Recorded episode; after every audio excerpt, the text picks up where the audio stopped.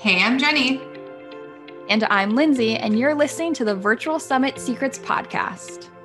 This is a place for you if you want to learn all the things about hosting a virtual summit. We've hosted and produced countless summits, and we can't wait to share with you all of our biggest secrets. So sit back, grab your favorite drink, and get ready to put on a killer summit experience. Welcome to the Virtual Summit Secrets Podcast. In today's episode, we're chatting all about people's talking about I do not have time to host a virtual summit. This is something we see quite frequently um, among Facebook groups. They're like, I really want to host a virtual summit. It looks like a cool opportunity, but I don't think I have time to host a virtual summit. So we're addressing that kind of mindset issue, um, obligate or ob- not obligation. Um, what is it called? Objection yeah. Mm-hmm. Yeah. So we're addressing that in this episode. Um, but first, before even diving in, I do want to acknowledge that it is a big time commitment to host a summit. It's not something you would want to add to your plate if you have a million and 10 other obligations. Mm-hmm. But if you do have extra time on your plate and you still think you don't have time to host a summit, that's kind of what we're addressing today. Like I said, if you have like 20 businesses and you have 30 kids, I mean, that's a little a bit of an exaggeration. But if you have a lot going on, if you have, if it's like a hard time for you right now, like I wouldn't try hosting a summit in the next 30 days, but I think it's definitely a doable thing for people at different points in their business, depending on a couple factors. So I'm going to let Lindsay kind of dive into the benefits of hosting a summit and why you would actually want to spend that extra time to host it because it is a time big time commitment, but it is worth it in the long run. Yeah, so there are so many benefits of hosting a summit you know it is a great way so we, we're, we're always talking about growing your income impact and influence so a summit can be a boost to your income like in a pretty quick boost i mean it takes a lot of work we recommend 90 days to plan but then once the promotion period starts um, sales start coming in you know so it can be a boost to your to your income and a, a, quick one. So it is a lot of work, but it can be a nice big boost, just like you're launching just about anything else. Um, you can boost your subscribers because it grows your list. And if you've listened to some of our other episodes where I talk about the lifetime value of, you know, a lead or a, a customer. So even if somebody gets on your list for the free summit and does an upgrade, they're now on your list. So you now have the benefit of this person being interested in something you put on and what you have to say, and you can nurture and maybe convert them into something else. Like who knows, they could be your next best fan, you know, or raving fan or whatever. Um, a summit because it brings so many people together and audiences together it really does grow kind of your impact because you get to impact so many people by putting on this event. Um, it's normally at least in the hundreds, if not thousands, depending on how large your event is. But being able to share this amazing free content is just, I think, a nice thing to do. I mean, it helps your business, but you help all of those people. And then I would say the other benefit really comes in to the relationships that you start or continue to build with the people that are actually in your summit as well as the attendees like the active attendees.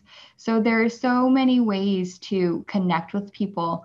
And i think in the last episode i did also say that the success of a summit isn't just boiled down to the income you make or the amount of subscribers that you gain. There are more benefits to it. And those are really the reasons why you should want to spend this time on a summit if it's a good fit and you do have some open space. And as Jenny said, um, well, first of all, we know a summit is not for everyone, but as Jenny said, there are different points in your business where a summit might make sense. Like you might be super busy now with homeschooling kids because of COVID and all of that stuff. So it might just not make sense now, but it might make sense in a few months. And then we're also going to talk about some time savers that will also maybe make a summit a good decision, even if you're busy and thinking you don't have time right now. So I'll let Jenny jump into the first one.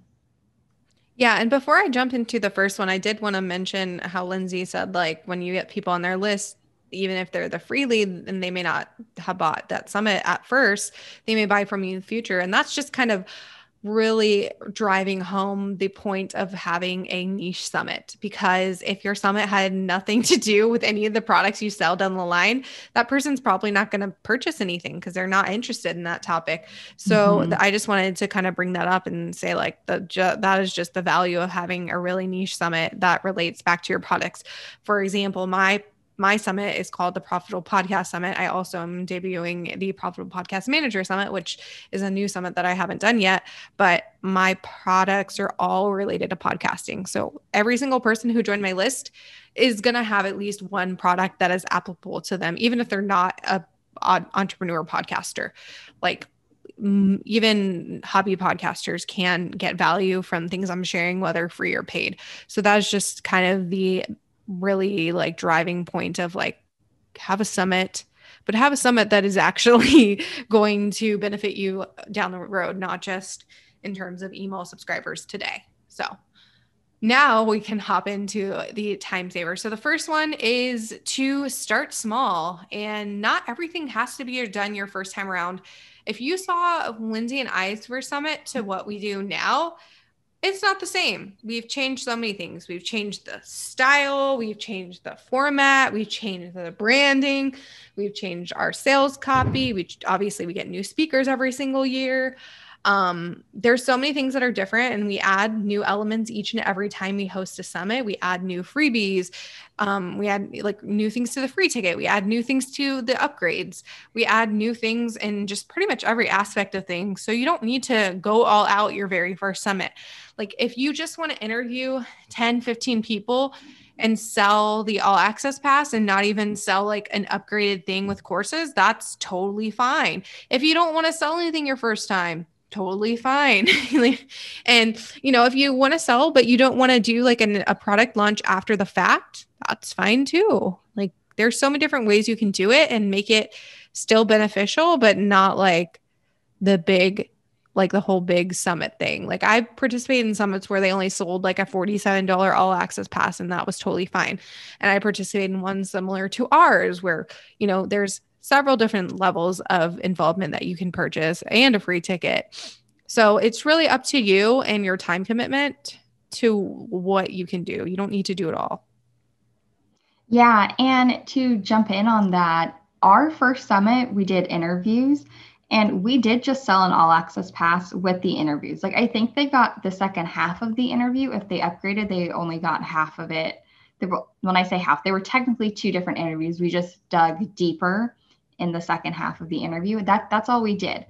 We didn't have any transcripts or workbooks. We didn't have any courses, any of that. And um, on the actual pages, we they were very basic, like just just the video. I think we did a chat for that one, and they were they were pretty plain. Now when you go to our summits, we have nice buttons on the side leading to workbooks and for gifts and to upgrade. And we have a nice little call out section for the speaker and we're reminding them to upgrade if they haven't and to take and to download the workbook and to join the Facebook group and to join the take action session. And each time we've just expanded.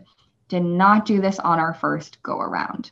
Um, and we just keep on making improvements each time we do the summit. So you can definitely start small. Curious about if hosting a virtual summit will be a good fit for you? Then we've got just the thing. Head to summitsuccesssquad.com slash quiz and take our free quiz that will let you know if hosting a summit should be in your future. The next one is going to be outsourcing. So this is something we actually have not done ourselves because we are crazy people. Um, but we definitely recommend outsourcing. And that's actually what we help you with here at Summit Success Squad. So we have various ways you can work with us, whether you want full summit launch support, if you just want to hire us for a VIP day, we do a strategy day, we do a website day, and we do like a tech day where we load all of the pieces, like all of your emails and interviews and all of that, like individual seeker pages and all of that good stuff. But outsourcing and like delegating some of the work definitely helps because there is a lot that goes into running a summit. And I mean, me and Jenny have run, I think we're planning our sixth one together. And then we have each run solo summits. And the difference in the amount of work the solo summit was compared to doing it together was astounding because now we didn't i didn't have jenny to help with some stuff and jenny didn't have me to help with some stuff. It was just a lot on one person's plate.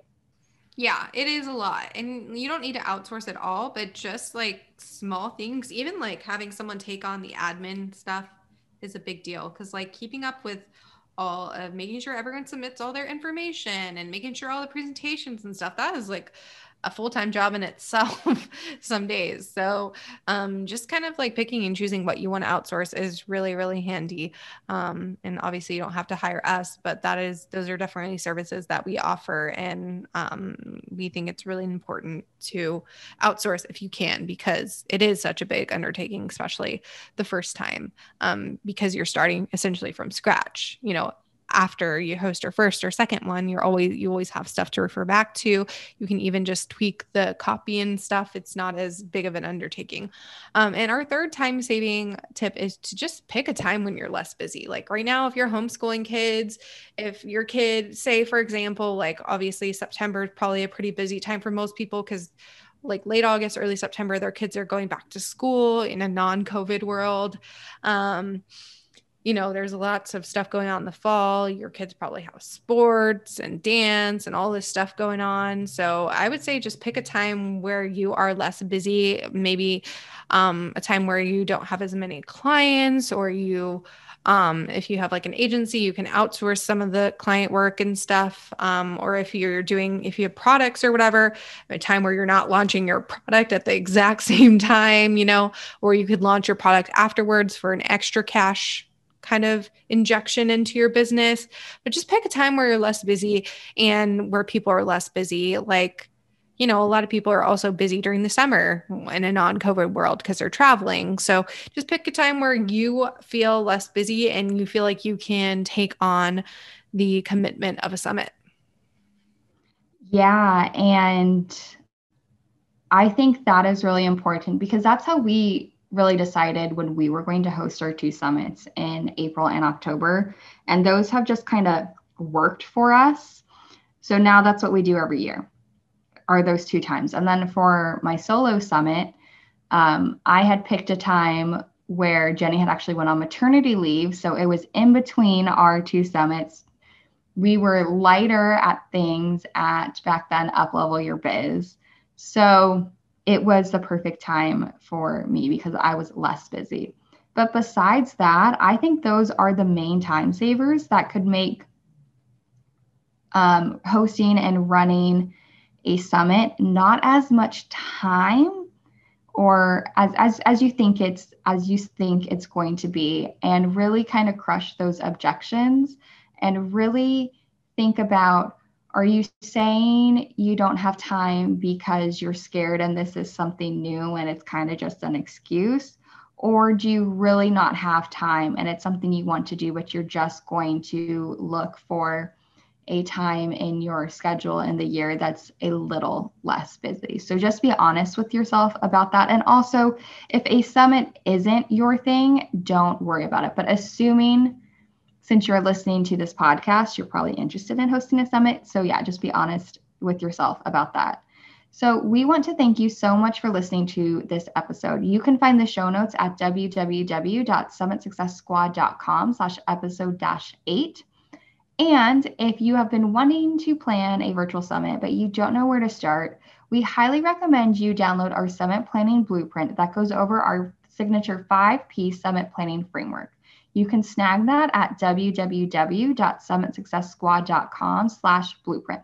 And if you've been enjoying the podcast, we would be so very grateful if you could rate, review, and subscribe to the Virtual Summit Secrets podcast on Apple Podcasts, Spotify, Stitcher, or Google Play. And we will see you in the next episode.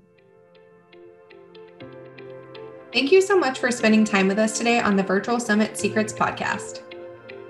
If this episode was helpful, be sure to share it on social media and tag us at Summit Success Squad or personally share with someone you know could benefit from the episode. New episodes will be released every Wednesday. See you next time.